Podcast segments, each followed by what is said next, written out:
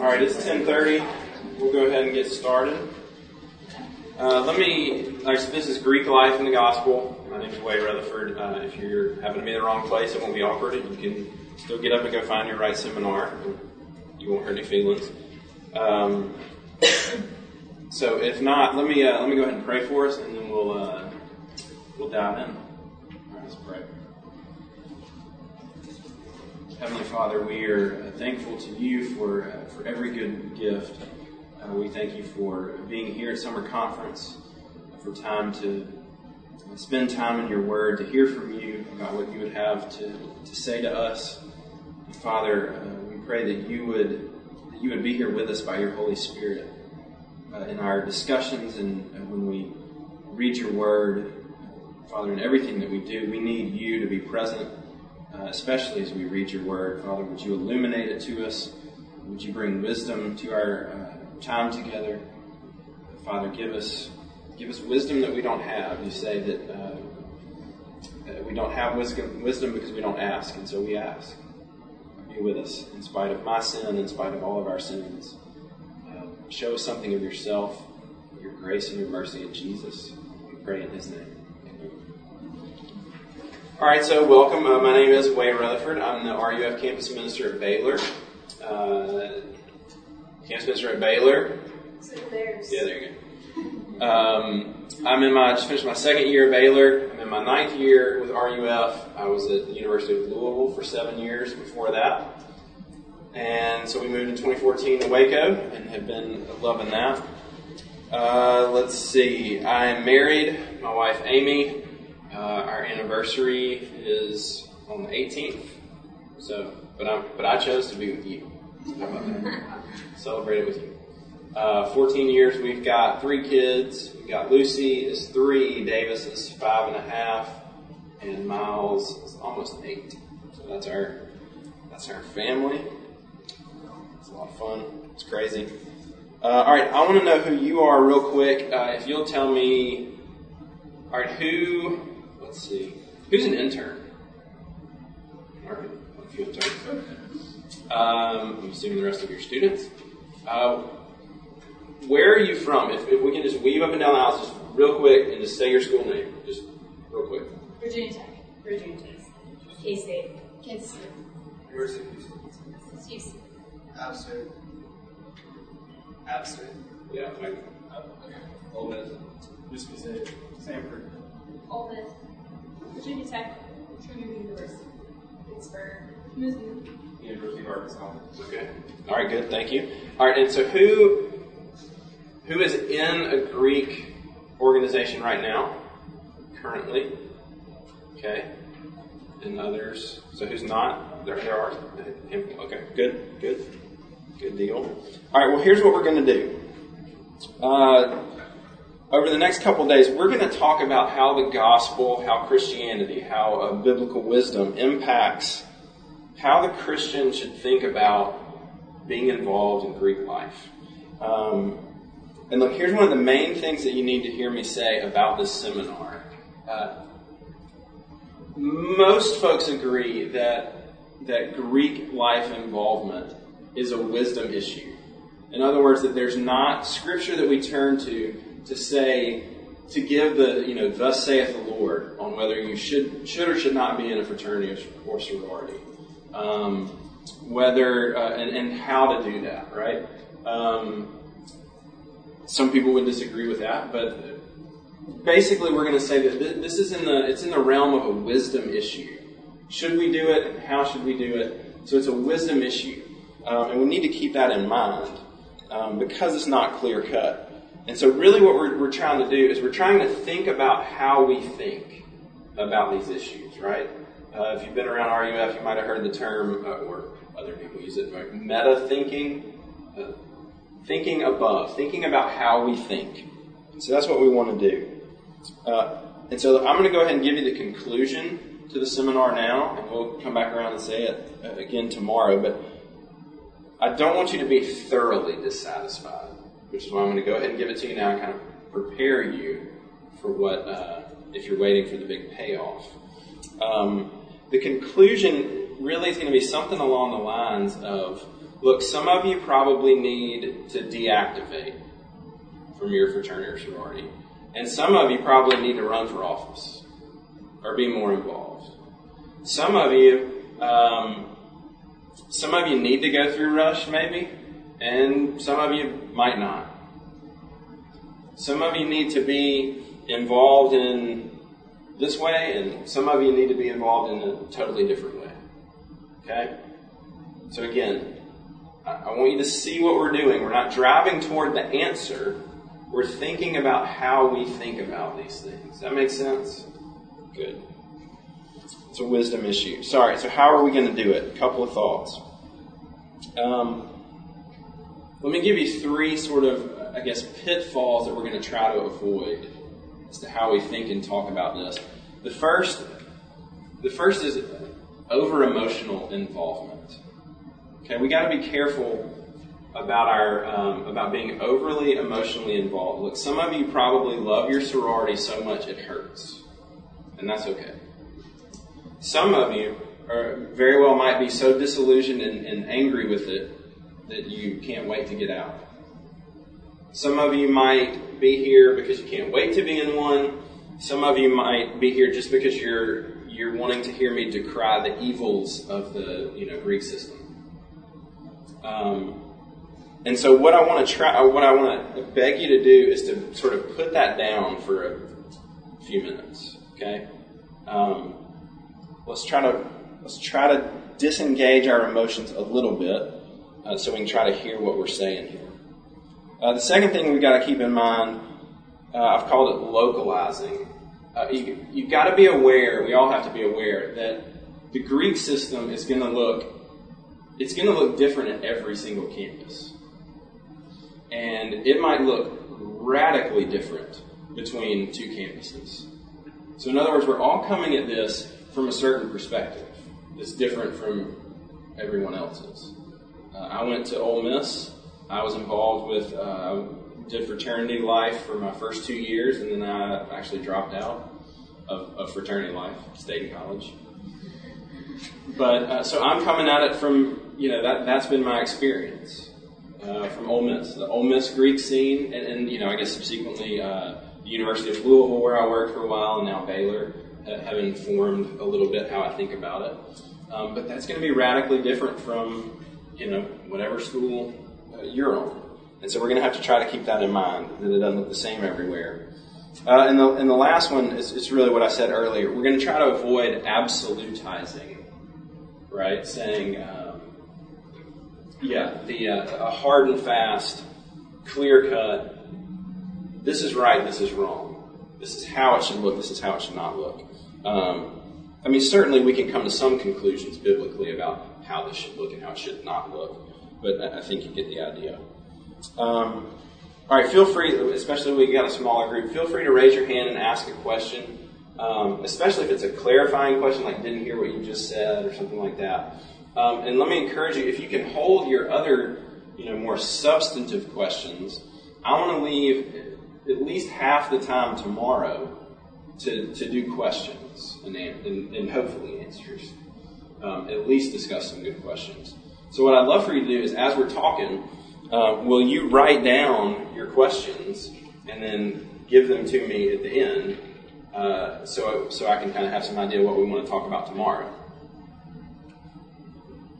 I've also, if you just want to text me your question, I put my number at the top of the sheet there, uh, so you can do that as well. So keep that in mind. All right, so this would be a good time for me to say thank you to some former camp- campus ministers like Tom Cannon and Marshall Brown for their um, notes and thoughts on, uh, on some of the things we're going to talk about. All right, so let's go ahead and sort of dig into what you have on your outline there with all the introduction out of the way. Definitions. All right, so free response. All right, your, your turn how would you define what is a fraternity? And so, just for the record, for the rest of the, our time together, when I say, if I just say fraternity or sorority, I mean both. Right. So, what is a fraternity or sorority? How would you define it?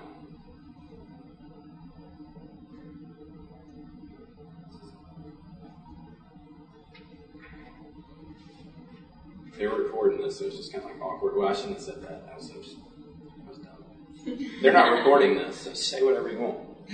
Come on, how would you define it? Come on. It's not that hard.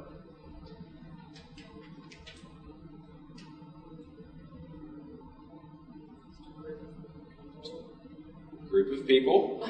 Like Okay, similarly like-minded. What else?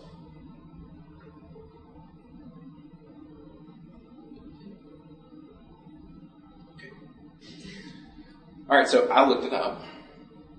New Oxford American Dictionary says a group of people sharing a common profession or interest, particularly a male society, in fraternity, uh, society in a university or college, uh, another one says a social organization of male students at a college or university, usually identified by Greek letters. Um, another source, a social organization for male students with specific objectives, rules, and regulations. Okay, fair enough. Um, and look, all right, so I think it's important as we talk about the definition to say that uh, fraternities and sororities are voluntary organizations, right? They're not required uh, to participate in. It's not like uh, it's not like paying taxes, you know, something you just have to do. Um, they're not necessary. It's not like having a job or something like that. Um, they're they're voluntary organizations. All right, what is now? You have to participate on this one. What's the purpose of a fraternity or sorority? Why does it Why does it exist? Why do they exist? Why would you join one? Social benefits. Okay, it is yes, social benefits. And let me implore you: let's be honest. Why do people? Why do people really join them? Social benefits. What else?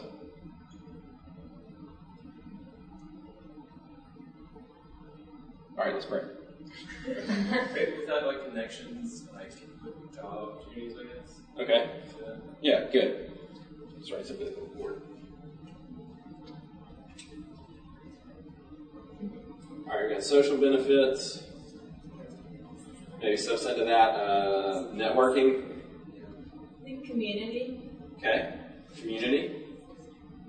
forming close relationships with different people, Say that again. Forming close relationships with your people.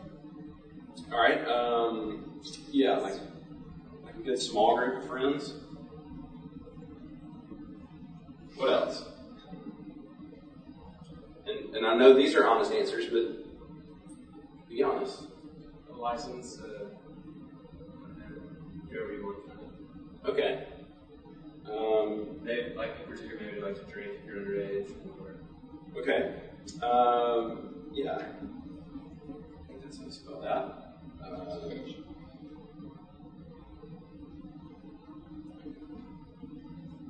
yeah. You get a free pass. What else? Status.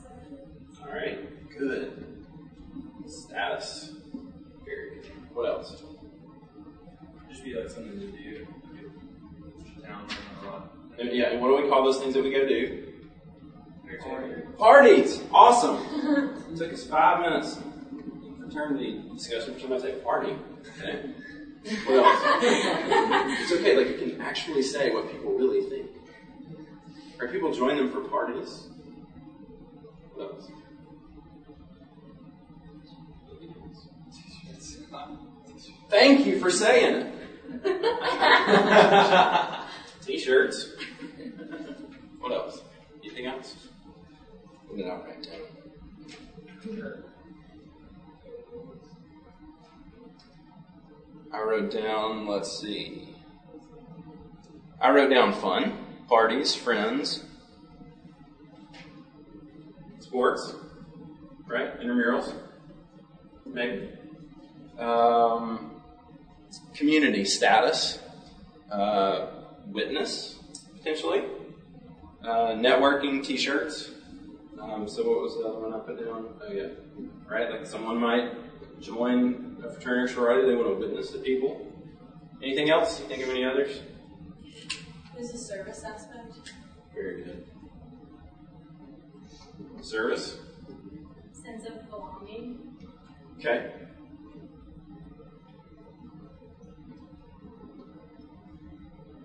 Anything else? Dating.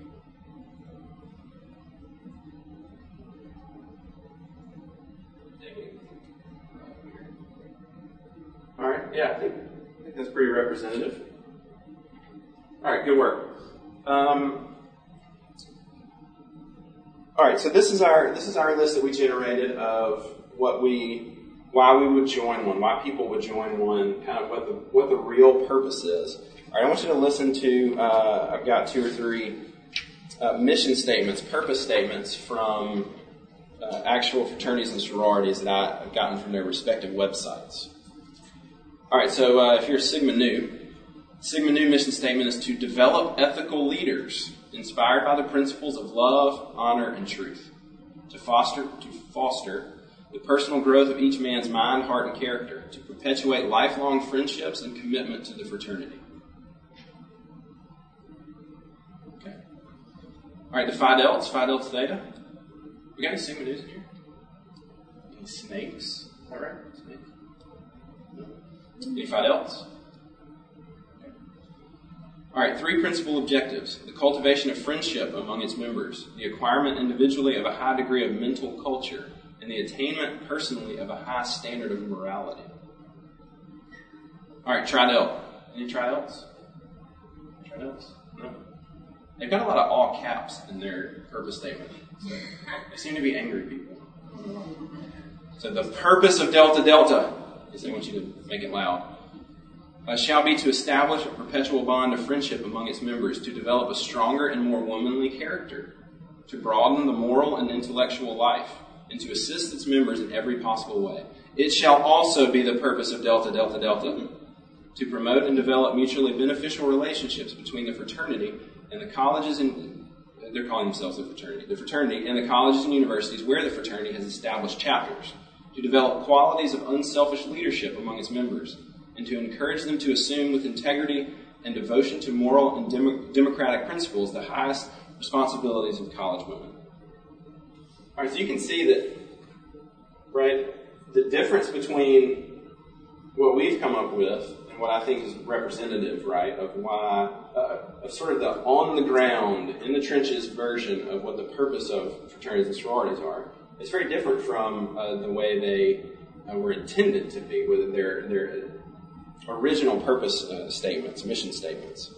Um, a lot of that has to do with, and we're not going to get into it, partly because largely because I don't completely understand it myself, but a big shift in sort of American culture in the very early 1900s to having this like adolescent youth culture where we sort of cultivate that right as this unique thing in and of itself. Um, you know, college life becomes this this time where you yeah where you get to sort of be an adolescent and develop in that way. Um, but they've changed, and now they've become, you know, virtually, almost exclusively, in some sense, social in nature, right? Why would you, just real quick, here's what you would say. Why would you not join one, potentially? And not you, just in general. Some reasons that you may go the opposite way, not join one. Negative stereotypes. Okay, good. Negative stereotypes. What else? You don't want to have to, well, you don't have to be peer pressure to follow the crowd. Okay, good. Money. Money. Good. Time. Time commitment. What else? Reputation. All right, what do you mean by that? I mean, that they get a bad rep a lot of times. Okay, right. They get a bad reputation. You don't want to bring that on yourself. Anything else? You know, a lot of people say it's just not for them. Okay. All right, good. Anything else? All right. All right, well, in a sense, we'll let that lead us into uh, sort of the meat of our discussion, uh, which is point two there on your outline potential danger areas. So we're going to spend the rest of our time today. I think that we will get through it. If not, we'll finish it up tomorrow. Um, we're going to talk about, I, I've, I've identified four potential danger areas. That's what I called it. Um, four areas or aspects in which um, I think potential involvement in Greek life uh, involvement. Four particular areas where we could um, fall into some trouble, right, with our involvement with Greek life. All right, now here, look, this is really important. a couple of more disclaimers. Number one, these are potential dangers, right? So, in other words, they're not inherent dangers to the Greek system. Okay? See the difference? They're just potential dangers. So, I'm not saying, like, here's what's wrong with the Greek system, and so get out. These are potential dangers.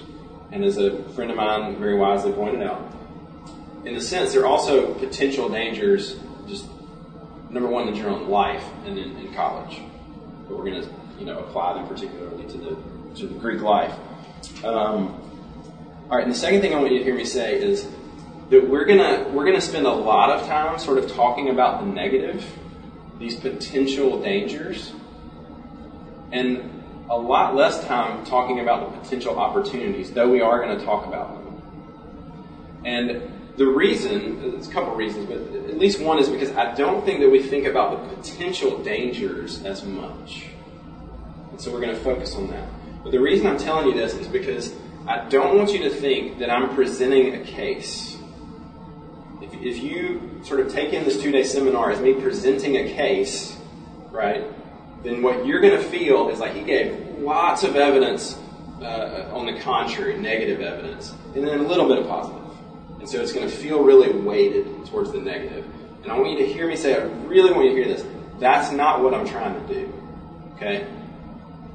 I'm just, I'm focusing on these because I think we tend to not talk about these or think about these too much. Okay? Does that make sense? Are you with me? So you can't leave here. I don't think it would be fair for you to leave here and say, he's just against fraternities and sororities. He just, he just hates Greek life. That's, that's not true. Okay? So, with that being said, uh, let's go ahead and dive in. Four potential danger areas uh, that, for our involvement in Greek life. The first is our identity. Identity. And by identity, I mean who we, who we really fundamentally are as a person. Uh, who you see yourself to be, how you define yourself. And now that might sound uh, this might sound strange to you, but have you ever have you ever spent any time thinking about who you are as a person? That might be weird, but if you haven't, you know, I think you should. Who are you? Um, I can remember a pretty pivotal point in college for me was walking with one of my best friends into the uh, into our campus minister's office. Just you know, we're hanging around campus and let's go by and see what he's doing. And my friend asked him, you know, we're just sitting there kind of shooting the breeze, and he says, "Do you do you ever have those days where you wake up and you you open your closet, you know, it's time to get dressed for the day, and you look in your closet and you think, all right, who do I want to be today? Like what? Which guy am I going to be?" And I can remember my campus minister's eyes like lighting up, you know, like this is this is one of those moments, right? And and him saying like, "Oh yeah, absolutely, right." Question of identity and who you are, right? Which guy am I going to be? How am I going to present myself to the world? How do I see myself? How do I understand myself? Um, yeah, how do you? What's your definition? What defines you? Um, and so, really, the question is not if you're going to define yourself in a certain way, but how, right? And the way I want to get at this, get at the issue of our identity in regard to Greek life, is I want you to honestly ask yourself this question. Why do you, why would you want to be involved? Why do you want to be in a fraternity or sorority? And I, I don't mean this list, right? Like get, I want you to get a step behind this list. Like, yeah, I know, I know you want friends, and you know we all do. We all want friends. We all want fun times and things like that. But why? Right? Play the play the role of the little kid. You know, like, but why? Well, because you know, well, but why? What is it about those things? Why do you want? Why do you really want to be in? What is it about it? What is it about the party or the friends? Uh, C.S. Lewis has an essay that you might be familiar with. Uh, it was originally a lecture called "The Inner Ring," uh, and basically it was this it was this warning to university students to avoid what he called uh, the, the, inner ring. the deadly desire to be in the inner ring. And he basically said, we're going to read a, a couple of, of selections from it. He basically says, look, we all want to be on the inside of something. And so we, there, there are always these rings to life, right? We want to be on the inside of, uh, you know, this, this group. And then we, then we've arrived. But as soon as you get on the inside of that group, you realize that inside that group, there's another little ring. And those are the really, those are the people that have really got it together or figured it out. And you want to be in that ring. And then even when you get in that ring, right, and it goes on forever, the inner ring. All right, so I want you to um, follow along with me uh, as we read this this paragraph. C.S. Lewis says, "And the prophecy I make is this: to nine out of ten of you, the choice which could lead to scoundrelism will come, when it does come, in no very dramatic colors. Obviously bad men, obviously threatening or bribing, will almost certainly not appear. Over a drink or a cup of coffee, disguised as triviality and sandwiched between two jokes, from the lips of a man or woman whom you have recently been getting to know rather better, and whom you hope to know better still, just at the moment when you are most anxious, not to appear crude or naive or a prig, the hint will come. It will be the hint of something which the public, the ignorant, romantic public, would never understand. Something which even the outsiders in your own profession are apt to make a fuss about. But something, says your new friend, which we, and at the word we, you try not to blush for mere pleasure. Something we always do. And you will be drawn in, if you are drawn in, not by desire for gain or ease, but simply because at that moment, when the cup was so near your lips, you cannot bear to be thrust back again into the cold outer world. It would be so terrible to see the other man's face, that genial, confid- uh, confidential, delightfully sophisticated face, turn suddenly cold and contemptuous, to know that you have been tried for the inner ring and rejected. And then, if you are drawn in, next week it will be something a little further from the rules. And next year something further still, but all in the jolliest, friendliest spirit. It may end in a crash, a scandal, a penal servitude. It may end in millions, a peerage and giving the prizes at your old school. But you will be a scoundrel. All right, look, that's, that's about as good as it gets, right? Um, and I, I, I would dare to say that you can identify with that feeling on some level. Right? The, the desire to, to want to be in. To want to, to want to get in and, uh, because we all, we all want to be okay. Right? We all want to have, find ourselves, find some sort of worth. We all want to know we matter. And so we're going to find it somewhere. And we see these rings in life and we want to get in. And really, we want to get in so that it can define us, right? We want to be in and say, okay, this is who I am. And, you know, if you think about it, the, the same things that work in the Greek system. And in fact, it almost literally just is the Greek system, right? It's like this inner ring. You're, you're either in or you are out. Um, and it's easy, it's easy to be desperate to know that you've made the cut, right? That you are somebody. And so you can see how it, how it can so easily become your identity. How you define yourself, kind of the sum total of who you are. All right, so why is that such a danger? And look, here, here it is. The, the reason that's such a danger is because we were built to, to be defined by something else. Uh, for the Christian, your identity is found in, right? It's bound up in, in something that's, that's far more secure than, than chasing that inner ring. It's far more secure than the whims of the Greek system. And you can do it with anything, right? Uh, you can find your identity wrapped up in absolutely anything in money, in a boyfriend or girlfriend, uh, sports, your personality, right? Being the funny guy, whatever. You can go on and on.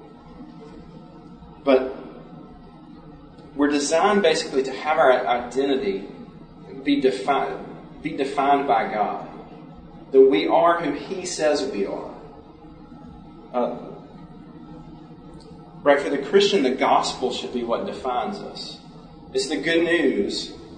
The good news that, that God has taken our sin and he, credit, he credited that to Jesus on the cross. Right? This is the whole concept that we talk about of justification. And then at the same time, he took Jesus' righteousness and he credited, credited that to you. So that in your status with God, who you are before God is perfectly righteous. That you have the very righteousness of Jesus. Uh, you can see, I think it's on your handout, 2 Corinthians 5.21. It's talking about God and Jesus. It's the He and the Him. For our sake, He, God, made Him, Jesus. For our sake, He made Him to be sin, who knew no sin, so that in Him we might become the righteousness of God. So what I want you to see is that, right, that is the ultimate inner ring. That's the way in which we should ultimately define ourselves, because it's the only thing that's going to it's the only thing that can bear bear the weight of our of our identity. Everything else in life is going to move. Right? Certainly, your involvement with Greek life, your fraternity or sorority, um, how well received you are in it, how impactful you are in it, everything about it, it's going to go up and down. Eventually, it's going to end.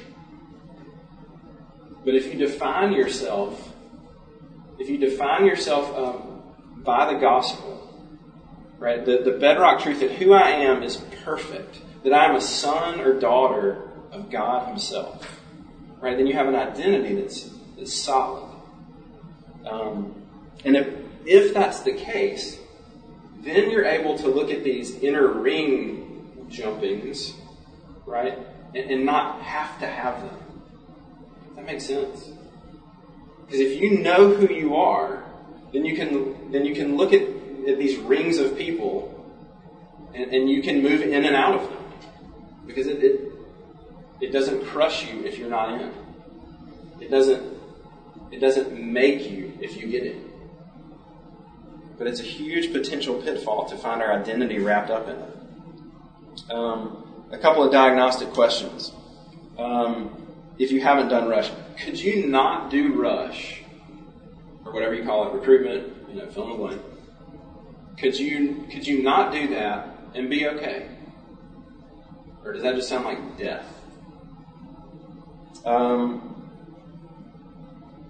what if you do Rush and you don't get what you want?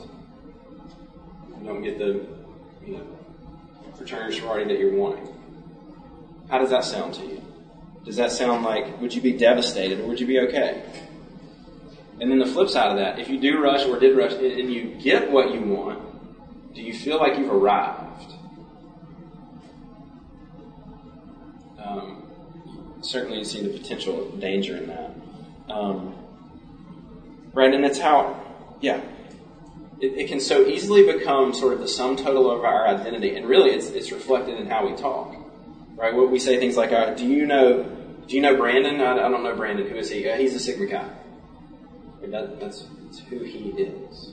And look, it doesn't mean, right? Of course, I hope you know. It doesn't mean it's sinful to say that, right?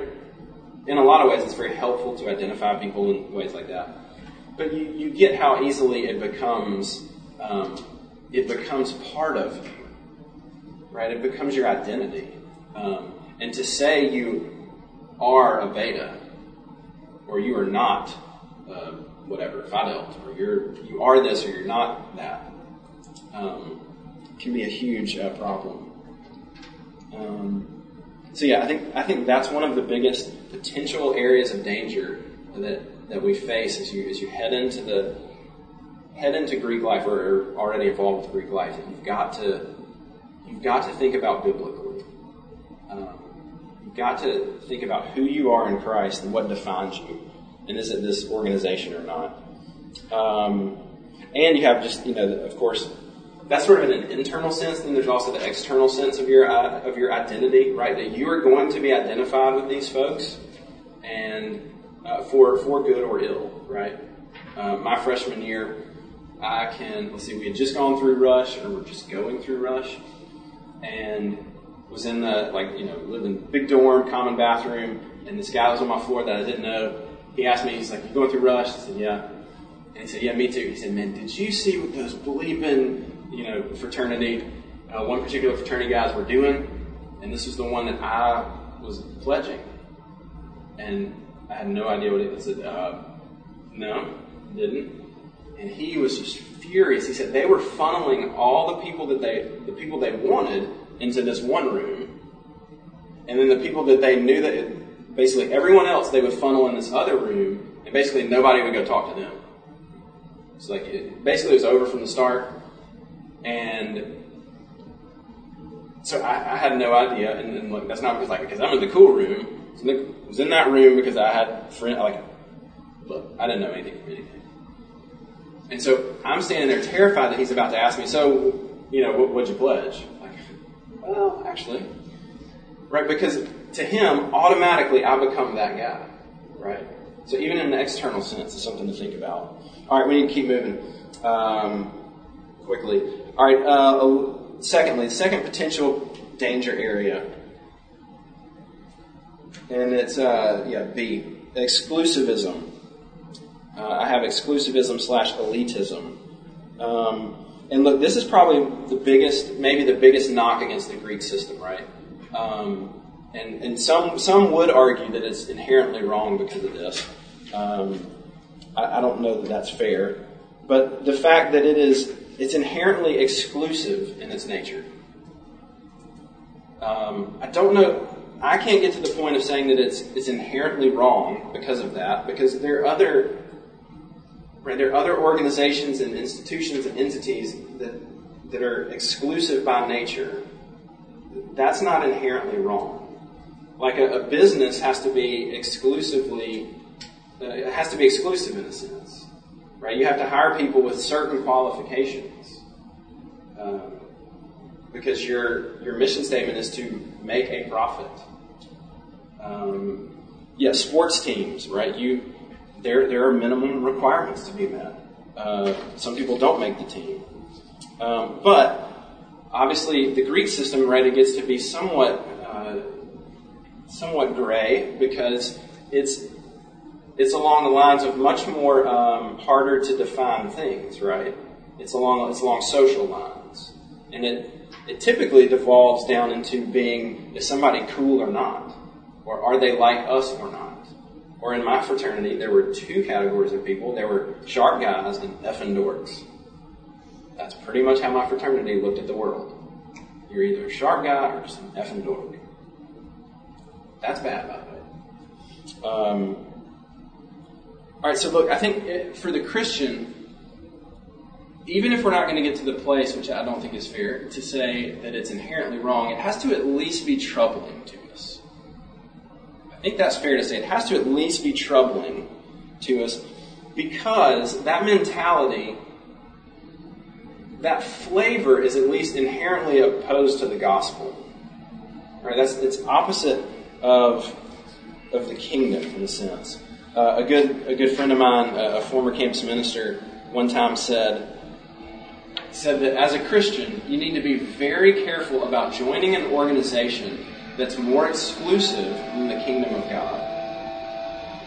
And there's a lot of wisdom in that. Now, look, it's something to be wrestled with, but you need to be very careful as a Christian joining an organization that's more exclusive than the kingdom of God. Um, because it, yeah, it's, it's the heartbeat of Christianity. Um, all right, listen to 1 Corinthians 1 26 through 31. So this is Paul. Paul's talking to the uh, Corinthian church, and this is a group of people that has really begun to struggle with uh, with basically this idea, right? Groups of people are breaking out that think they're better than the other ones, and so they're all kind of factioning off. And so to these folks, Paul says, "For consider your calling, brothers. Not many of you are wise according to worldly standards. Not many were powerful. Not many were of noble birth." But God chose what is foolish in the world to shame the wise. God chose what is weak in the world to shame the strong.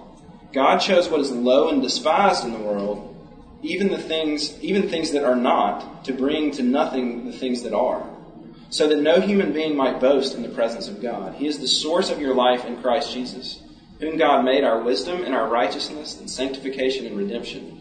Therefore it is written, let the one who boasts boast in the Lord. Right? Christianity, I mean, you hear what Paul's saying.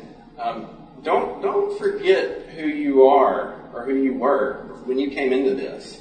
Right? God, basically, God, God chose the folks on the, on the bottom in things. He chose the weak, the foolish, the unwise. Um, right? Right? Think about, yeah, God reached out to his enemies. He reached out to, um, he reached out to the poor. I mean, just think about who Jesus dealt with, right? Who, who he, who he welcomed and, and who, who got him. It was the poor. Uh, it was the, it was the sick, the lame. Um, it was the outsider, uh, the, the moral outsider, right? He hung out with uh, prostitutes, um, people that, the have-nots, right? Uh, he washed the feet of his disciples, even the, the one uh, the one that was going to betray him, and of course, all of them were going to leave him. Um, yeah, God, God reached out to the not cool people. So it's almost like God did rush backwards, if you think about it. And if we're going to say it like that, maybe it should start to dawn on us. Maybe, maybe, okay, this is a point of conversation. Maybe we do rush backwards. Or at least it's something to think about. How do we do rush? And not so much ourselves going through it, but right, recruiting other people. It at least begs the question how do you choose? Why would you keep somebody out? All right, so why would someone, you know, uh, why would we keep someone out of a fraternity or sorority? Again, this is not, you're not going to answer necessarily for yourself what you believe, but why would someone, why would we keep people out? Not high enough grades. Not high enough grades? Not the same values as the sorority. Socially uh, awkward. Okay, not the same values, socially awkward. Good. What else? Ugly. Yeah, they're ugly. What else?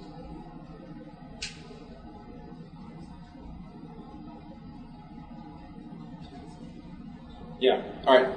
We'll keep moving. You get the idea. Um, what? Yeah. What criteria do you use? And then you have to think. Even do you stand up to it? Uh, let's see. Sigma Chi's. Uh, that was that was me. Our uh, what do we call it? The Jordan Standard. I'm sure I had to memorize this at some point. All right. So the, the standard.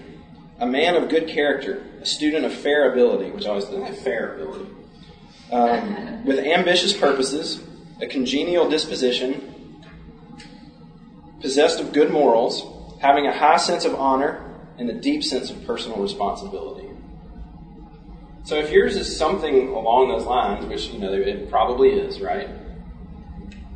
How well do you stand up to it? Um, yeah, how should we vote during rush? Look at James, it's on your sheet, James 2, 1 through 4. It says, My brothers, show no partiality as you hold the faith in our Lord Jesus Christ, the Lord of glory.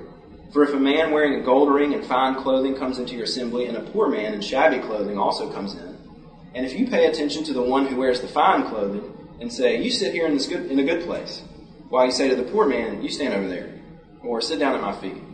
Have you not then made distinctions among yourselves and become judges with evil thoughts? Um, now look, granted, that's talking about the church, but but that's got to at least inform that flavor. If you're a believer, that flavor has to at least waft over, at least waft over to how we think about how we do all of life. so it needs to, yeah. So what does it look like? And maybe we, we can talk about that more when we do questions. Um, but yeah, what is it? What kind of folks do we let in, and, and why do we keep people out? Uh, later in the inner ring, Lewis says this. Uh, is this on your sheets on the back? And by the way, this is the handout for tomorrow also, so please hang on to it. Uh, listen to Lewis again. And you will always find them hard to enter, the inner ring. Uh, for a reason you very well know. You yourself, once you are in, want to make it hard for the next entrant, just as those who already who are already in made it hard for you. naturally. In any wholesome group of people which holds together for a good purpose, the exclusions are in a sense accidental. Three or four people who are together for the sake of some piece of work exclude others because their work is only for so many, or because the others can't in fact do it. Your little musical group limits its numbers because the rooms they meet in are only so big. But your genuine inner ring exists for exclusion. There'd be no fun if there were no outsiders. The invisible line would have no meaning unless most people were on the wrong side of it. Exclusion is no accident, it is the essence. Right? So, I mean, you have to see that this is a huge potential danger of the Greek system, of Christian involvement in the Greek system. This idea of, of being elite, elitism and exclusivism. Right? Like, like we said earlier, um, what, you very well hear people say things like, um, do you know, you know, do you know, do you know Sarah? She's a DG, but, but she's cool, I swear.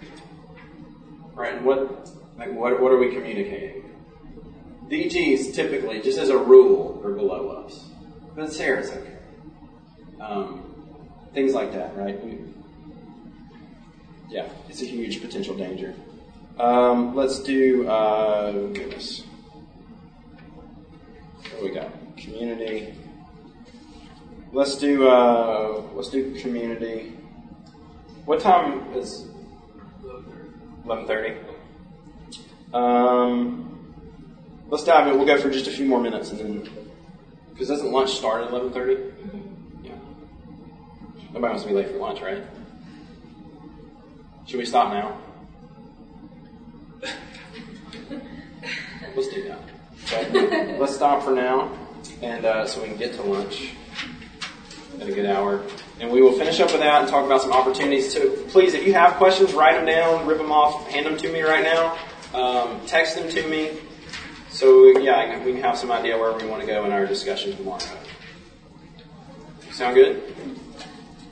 Okay. Good game.